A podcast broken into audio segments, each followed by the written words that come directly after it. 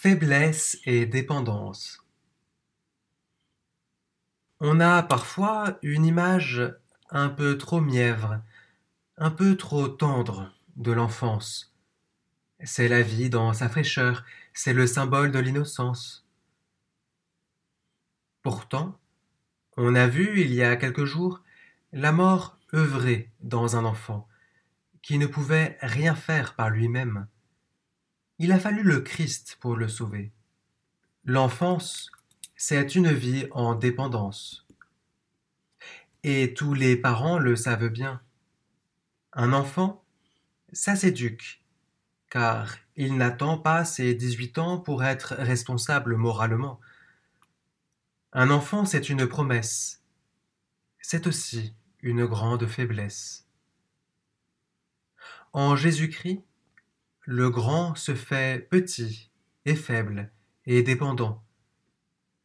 Ce qu'il a librement choisi d'être, à nous de reconnaître que nous le sommes, petit et faible et dépendant.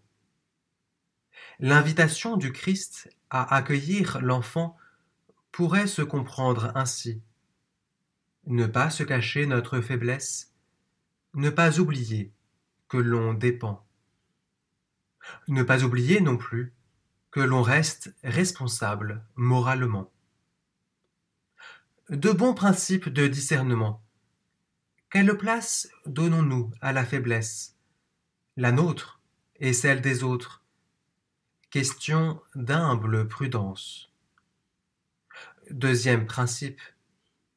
Sachant la petitesse Comptons-nous sur nos seules forces vite épuisées ou faisons-nous appel à l'aide du Christ?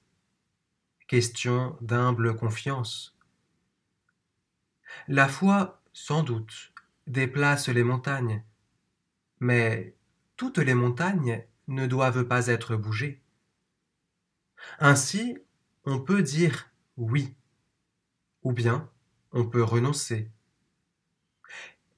Et pour tenir la décision prise, qu'il s'agisse de s'engager, qu'il s'agisse de se retirer, un bon indicateur, la joie paisible d'un cœur d'enfant.